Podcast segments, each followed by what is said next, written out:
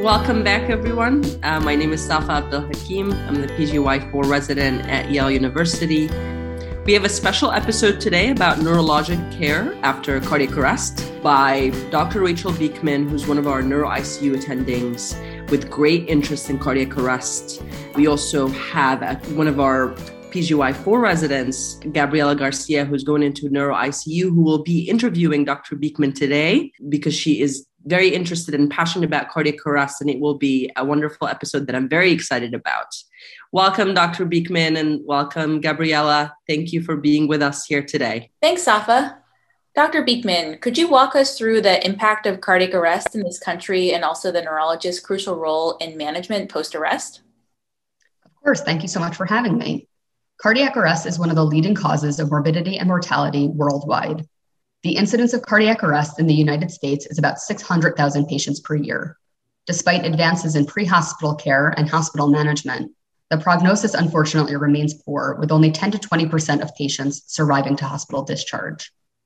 The primary determinant of mortality after cardiac arrest is hypoxic ischemic brain injury and withdrawal of life sustaining therapy due to perceived poor neurologic prognosis. Many question why a neurologist is important in the treatment of cardiac arrest patients, but you should think of cardiac arrest as the largest stroke anyone can have. Cardiac arrest causes global brain ischemia. Neurologists can improve care by identifying and preventing secondary brain injury, identifying patients at risk for brain death, which occurs in up to 10% of cardiac arrest patients, and guiding the medical team and the patient's family in prognostication and shared decision making, as the vast majority of these patients remain comatose. Awesome. Thanks for that excellent topic introduction. Um, in this episode, we will also cover the role of the neurological assessment immediately post return of spontaneous circulation, indications to use targeted temperature management or TTM, how TTM is implemented, the effect of secondary brain injury, and also details on multimodal prognostic assessments. So let's start with a case. This is a 67 year old man brought to the emergency department after a witness cardiac arrest at home. Family reports uh, he was clutching his chest shortly before becoming unresponsive. And upon arrival to the ED, he's actively getting CPR, an estimated downtime of about 20 minutes. Once they achieve return of spontaneous circulation, neurology resident is paged. So, what does this initial assessment by the neuro resident consist of, and why is it valuable? At our institution, a chill alert is called once the patient with a cardiac arrest re- receives return of spontaneous circulation. A chill alert notifies the neurology and cardiology consultants for prompt evaluation, but also informs the ICU charge nurses, bed management, that an ICU bed will be needed as soon as possible. Your role in the acute evaluation is to gather critical information that helps to identify the degree of primary brain injury, to evaluate if targeted temperature management is indicated, to evaluate the need and urgency for brain imaging, to facilitate the connection to EEG, to evaluate the patient's hemodynamics, ventilator settings, and labs, all which help you identify brain centered resuscitation goals. Upon walking into the resuscitation room, you may see that CPR is ongoing, as rearrest is not uncommon. There will be many people in the room, including nursing, emergency department staff, students, pharmacy technicians, social work, and other consultants. In the hallway outside of the resuscitation room, EMS will be present. EMS has invaluable information regarding arrest details. If they are still present, it is critical to talk to them about the time they were called, the time they arrived, if there was bystander CPR, the time CPR was started, and the time of ROSC. They also may have information regarding prodromal symptoms like clutching of the chest seen in our patient or worse headache of life, which may point to a neurogenic etiology of arrest. If EMS has already left, they typically leave an ambulance record, and this information gets scanned into the media tab. This information is vital to determining the no flow and low flow times, which impact neurologic prognosis. In addition to gathering critical information regarding the arrest, it is important to document an initial examination to determine the eligibility for TTM. It is important to recognize that this exam is limited and non reactive pupils on the initial assessment may not be indicative of irrecoverable brain injury. The two most important examination features to pay attention to are the GCS motor score and the pupil exam fixed and dilated pupils, but not fixed and small pupils, may indicate the degree of primary brain injury. In patients with fixed and dilated pupils, with a prolonged no flow or low flow time, especially if it's a non shockable rhythm, you should consider an early head CT to determine the extent of primary brain injury, as this patient may not benefit from targeted temperature management. Patients who can follow commands after cardiac arrest should not be treated with targeted temperature management. Patients who are purposeful, like sitting up in the bed and trying to self extubate, may improve to an exam where they're following commands in the setting of holding sedation. And these are patients who you may want to reassess when sedation is held to determine their eligibility of TTM. Lastly, the initial six to 12 hours is the most critical period for development of secondary brain injury. Although the heart is restarted, cerebral blood flow is not normal. Microcirculatory dysfunction and inflammation can result in ongoing ischemia. It is important to assess the hemodynamics, labs, ventilator settings, all to optimize cerebral physiology and minimize secondary brain injury. We'll talk more about this later, but it is important to recognize that patients are often not admitted to the ICU and seen by an attending neurologist until the following day. And it is important to make sure that some of these physiologic parameters are optimized before that time point. You kind of got into part of the neurological exam, but can we delve into more detail about what are important features to keep in mind when doing a neuro exam? Yeah, the clinical examination in cardiac arrest patients is a standard coma exam. Prior to starting the examination, you should assess if the patient is on sedation or if the patient has recently received any neuromuscular blockade. At the beginning of the examination, you should say the patient's name softly, followed by loudly. If there is no response to verbal stimulation, you should try tactile stimulation. First softly and then vigorously with either bilateral trapezius squeeze or sternal rub. You should then ask the patient to do a task such as open your eyes or wiggle your toes. This should be loud and firm. If patients are unable to follow commands, you should see if they can localize to painful stimuli. You can start with deep trapezius pressure. Localization means that they can find the painful stimulus. In patients who do not localize, you should proceed with proximal and distal noxious stimuli, typically done in the medial arm, medial thigh, and nail bed pressure in the hands and feet. You must assess if the motor response is a withdrawal, flexion, extension, or triple flexion. Next, you should assess the brainstem reflexes. The pupil exam should be done in dark light when, when feasible. And it is important to recognize that with small pupils, pupillometry is more likely to detect reactivity than your naked eye assessment. Corneal reflexes should be done with saline drops, and if no response is identified, you should move on to a cotton swab or direct pressure.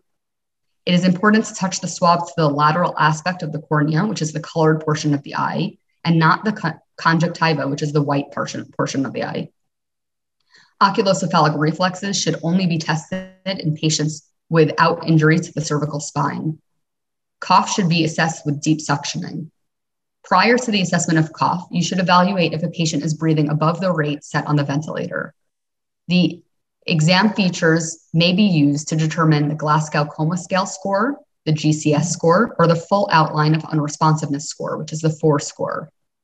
Lastly, it is important to identify myoclonus, which may be subtle, such as eyelid movement or chin movement, and may be indicative of status epilepticus. This requires urgent connection to EEG. So, the etiology of primary brain injury in cardiac arrest patients is mainly ischemia secondary to global hypoperfusion. But what can you tell us about secondary brain injury post arrest? The primary brain injury depends on many factors that unfortunately we can't control once the patient is already seen in the hospital. Secondary brain injury is modifiable, and aggressive treatment may yield improved outcomes. Secondary brain injury is caused by an imbalance between cerebral metabolic demand and the energy substrates. There are many causes of secondary brain injury after cardiac arrest, including microcirculatory dysfunction, excitotoxicity, inflammation, cerebral edema, impaired autoregulation, fever, shivering, and seizures, just to name a few.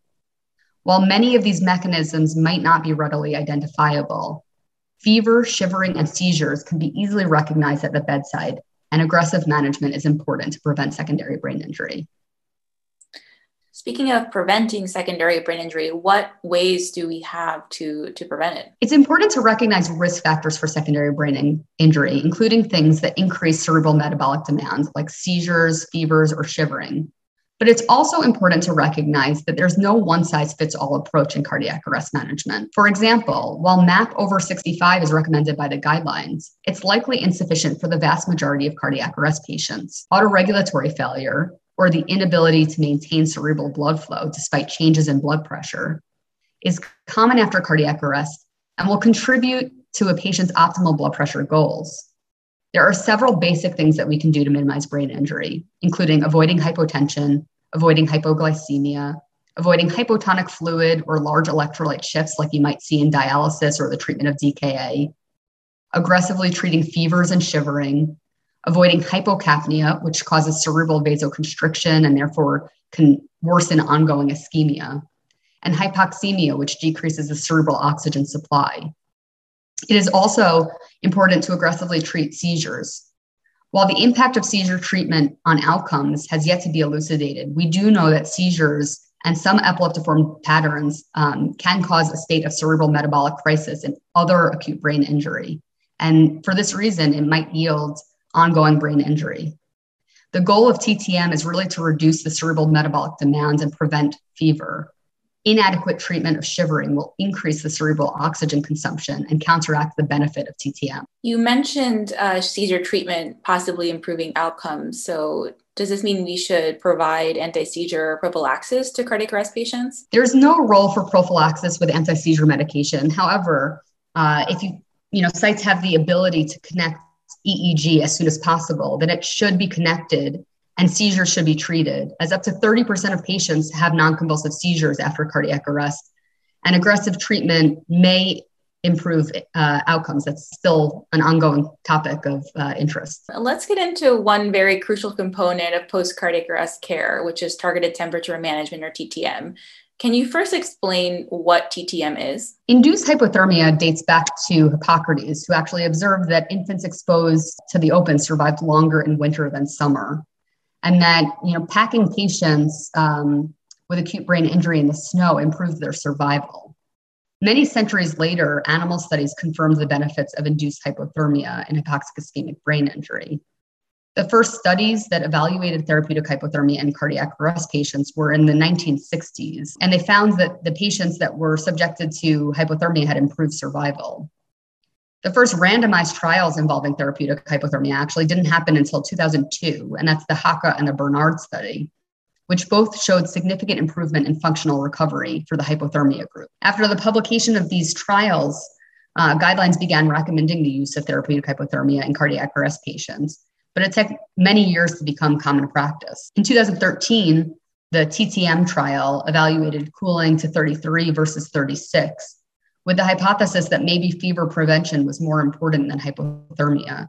This trial showed no difference in outcomes and prompted many sites to shift to using 36 degrees. The current guidelines recommend cooling to any temperature between 32 and 36 degrees. Targeted temperature management involves four phases induction, maintenance, rewarming, and controlled normothermia. So, when is TTM recommended? Patients with sustained ROSC, which means that their uh, heartbeat remains 20 minutes after uh, achieving ROSC, and who are unable to follow commands should be treated with targeted temperature management. The most recent guidelines are the AHA guidelines from 2020, which recommend any temperature between 32 and 36 for 24 hours for any cardiac rhythm. But these guidelines will need to be updated to incorporate the recent findings of the largest TTM trial, TTM2. And are there any contraindications to TTM? There are a few absolute contraindications, and each patient needs to be evaluated for eligibility. The two most common contraindications to TTM are hemodynamic instability and life threatening bleeding. It is important to recognize that your initial evaluation is just a snapshot in time. For example, a patient who's hemodynamically unstable with a rapidly escalating pressure requirement, but due to respiratory acidosis, may be more stable after adjustment of ventilator settings. A patient with hemorrhagic shock due to anticoagulation may become more stable after transfusion and reversal of coagulopathy. A patient with renal failure who is not a candidate for dialysis, however, is unlikely to improve their hemodynamics rapidly. Pregnant patients are excluded from TTM as the effects on the fetus are unknown and patients with premorbid dependency or a life expectancy less than six months are unlikely to benefit from TTM and should be excluded. Do we need brain imaging before initiating TTM? Um, and for example, for our case, would you recommend brain imaging? Early head CT can be particularly helpful in patients with a prolonged, unwitnessed, or a non shockable rhythm arrest with brainstem areflexia. To identify devastating injury that may not benefit from targeted temperature management. HEAD CT may also be indicated in patients where there is either concern for trauma or a neurologic prodrome. But it is important to recognize that in the United States, a neurogenic etiology of arrest is extremely rare, less than 5%, and that earlier initiation of TTM likely drives the improvement in outcomes. And for this reason, HEAD CT should not delay the initiation of TTM. In the case you presented, it's a witness cardiac arrest with clear preceding chest pain. And for this reason, there's no specific benefit to an early head CT in this uh, in this patient. I know each institution's TTM guidelines differ slightly, but could you walk us through how TTM is generally implemented? Yeah, so I was mentioning before there's four phases of TTM. The first phase is induction. Our hospital algorithm uses an initial core temperature to guide the target temperature. For patients who present with a core temperature of 36 or higher, they're cooled to 36. For patients whose core temperature is anywhere between 33 and 36, they're kept at their core temperature. For patients who present with a core temperature below 33, they are slowly rewarmed no greater than 0.25 degrees Celsius per hour to a goal of 33 degrees. It is crucial to start the induction phase with connection to a definitive device, so whether that's Arctic Sun or IVTM, as soon as possible there is likely minimal benefit of starting TTM beyond six hours after cardiac arrest. Phase two is maintenance, and once the target temperature is reached, this should be maintained for 24 hours. Phase three is rewarming, which should occur at, on a standard patient at 0.25 degrees Celsius per hour. We sometimes recommend slowing the rewarming to 0.1 degrees Celsius per hour in special circumstances, such as hemodynamic instability or a concern for cerebral edema. And lastly, phase four is controlled normothermia. The patient should be maintained at a temperature of less than 37.5 for about two days, ranging anywhere from 33 to 44 hours, depending on the timing of rewarming, for a total TTM duration of 72 hours. You mentioned earlier the publication of the TTM2 trial and how that might change guidelines, but briefly, they essentially showed that targeted hypothermia after cardiac arrest did not seem to confer survival benefits when compared to normothermia. So, given the this new trial, does this mean that we should no longer induce hypothermia in cardiac arrest patients? This is a great question and a question that many are asking around the country. The TTM2 trial evaluated TTM to 33 degrees versus controlled normothermia in cardiac arrest patients with a cardiac etiology. It is a very well done study and the largest TTM trial to date. While the results of the TTM2 trial are valid for the population studied, it is important to recognize the differences between the population we see and those who are enrolled in TTM2. In the TTM2 trial, 91% had a witness cardiac arrest, 82% had bystander CPR, and 72% had a shockable rhythm. This vastly differs from the patients we see at our hospital, which 65% have a witness arrest, 40% have, bystander CPR, and less than 30% have a shockable rhythm. The overall survival in the TTM2 trial was 50%, and 42% had good neurologic outcomes. Compare this to the survival rate we see of 25%, and a good neurologic outcome rate of only 8%. The TTM2 trial showed that controlled normothermia was equivalent to cooling in a population with overall a lower risk of severe hypoxic ischemic brain injury. This study is not generalizable to all cardiac arrest patients, specifically in the US, where bystander CPR rates are significantly lower. It's important also to recognize that the pragmatic design of this study resulted in target temperatures being achieved six to eight hours after return of spontaneous circulation. We know from animal models that the benefit of TTM is reduced as time elapses, and that it is possible that ultra early cooling, like being done in the ICECAP trial, which is specifically achieving a target temperature less than 34 within four hours from the 911 call, may show different results. Lastly, the controlled normothermia group was maintained with temperatures below 37.8, and almost 40% of those in the controlled normothermia group actually needed definitive cooling devices such as Arctic Sun or IVTM to achieve this goal. It is important to recognize that controlled normothermia requires the use of a cooling device in the vast majority of patients, and it does not mean that patients do not get treated at all. The most important point from this trial is that individualization matters. A target temperature somewhere between 33 and 37.8 degrees is probably appropriate. We know from other studies that the Pittsburgh cardiac arrest category score, which grades patients based on the initial degree of neurologic injury and cardiopulmonary failure, may help to identify which patients benefit from moderate hypothermia to more closer to a normothermia. We also know from other studies that initial lactate over 12 may suggest benefit from 33 degrees. Going forward, it's really important to identify biomarkers that help target uh, the goal temperature in each individual patient. Let's pivot a little bit here and talk about um, next steps uh, that the neurologist might be involved in after uh, targeted temperature management and after cardiac arrest. A really common question that we get is now that my loved one has had a cardiac arrest, will they be neurologically different if they make it through this critical stage and stabilize? So, in other words, we're asked to neuroprognosticate. What can you tell us about the types of deficits experienced by cardiac arrest survivors? Yeah, more than half of cardiac arrest survivors are going to have some measurable neurocognitive dysfunction. And somewhere between 20 to 50% will have persistent deficits in memory, learning, or executive function even after three months. Unfortunately, the majority of the tools that we have to predict neurologic outcome fail to predict functional outcomes that are relevant to patients and their families. We often in research studies define good outcome by the cerebral Pittsburgh category score.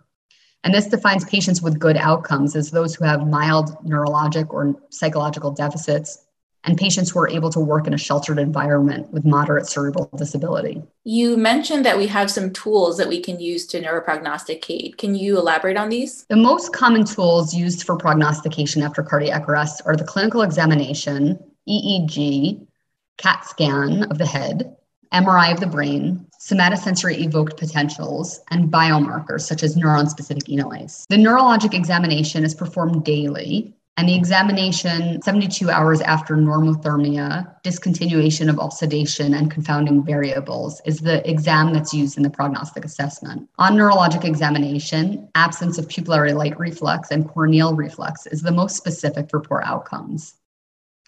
EEG should be connected as soon as feasible and should, be re- should remain on through the completion of TTM. The EEG background, the presence or absence of reactivity, and the presence or absence of epileptiform discharges and seizures is helpful for, for determining neurologic prognosis. Early EEG patterns, days one through three, are more helpful for prognostication than later findings. Neuron specific enolase is a biomarker of neuronal injury. While false positives are seen in the setting of hemolysis, renal, and liver failure, a rise in neuron specific enolase over the first three days is a predictor of poor outcomes. Brain in- imaging, including head CT and MRI, are very helpful tools, but it is important to recognize that these tools are very subjective. Somatosensory evoked potentials assess the integrity of the thalamocortical circuit, and bilateral absence of the N20 potential is very specific for poor outcomes. What are some of the challenges and pitfalls of neuroprognostication that we should all be aware of? It's very important to recognize that withdrawal of life sustaining therapy occurs in approximately 60% of cardiac arrest patients. Our prognostic tools are heavily subject to self fulfilling prophecy bias. Delayed awakening is common, and risk factors include advanced age, renal insufficiency, shock liver, status epilepticus, and the use of long acting sedatives. When determining a patient's prognosis, it is important to use multimodal prognostication. And by that, I mean incorporating your findings from multiple assessments. When the studies do not align, it is important to recognize the limitations of our assessments and express some level of prognostic uncertainty to the family. So let's go back to the case I presented um, at the start. Let's say that on day five, he had intact pupil and corneal reflexes um, but no motor response. And his EEG showed myoclonic status epilepticus, which required four anti seizure medications and the use of a Versed drip for two days. His MRI showed mild diffusion restriction in the cortex. His N20 on SSEP were present bilaterally. NSE was 60 on day one, but dropped to 25 by day three. So, taking all of this into consideration, how would you go about determining his prognosis? So, this is a great example with mixed prognostic features. Although myoclonic status epilepticus is notoriously associated with poor prognosis, there are actually two different variants with dissimilar prognostic significance. Myoclonic status epilepticus with a burst suppression pattern has a high specificity for poor outcome, while continuous backgrounds with central predominant spike wave discharges can be associated with a good prognosis in up to 50% of cases. In this case, given some of the mixed features, I would recommend continuing aggressive care for up to two weeks and being honest with the family about the level of prognostic uncertainty. Thank you so much for sharing your expertise on this topic, Dr. Beekman. Um, and thanks to Safa and Dr. Moeller for having us on. Thank you so much. What a wonderful episode. Thank you so much for sharing your knowledge with us. This was uh, exceptionally informative for me, and I hope it was helpful for our listeners. Thank you for your time today. Bye, everyone.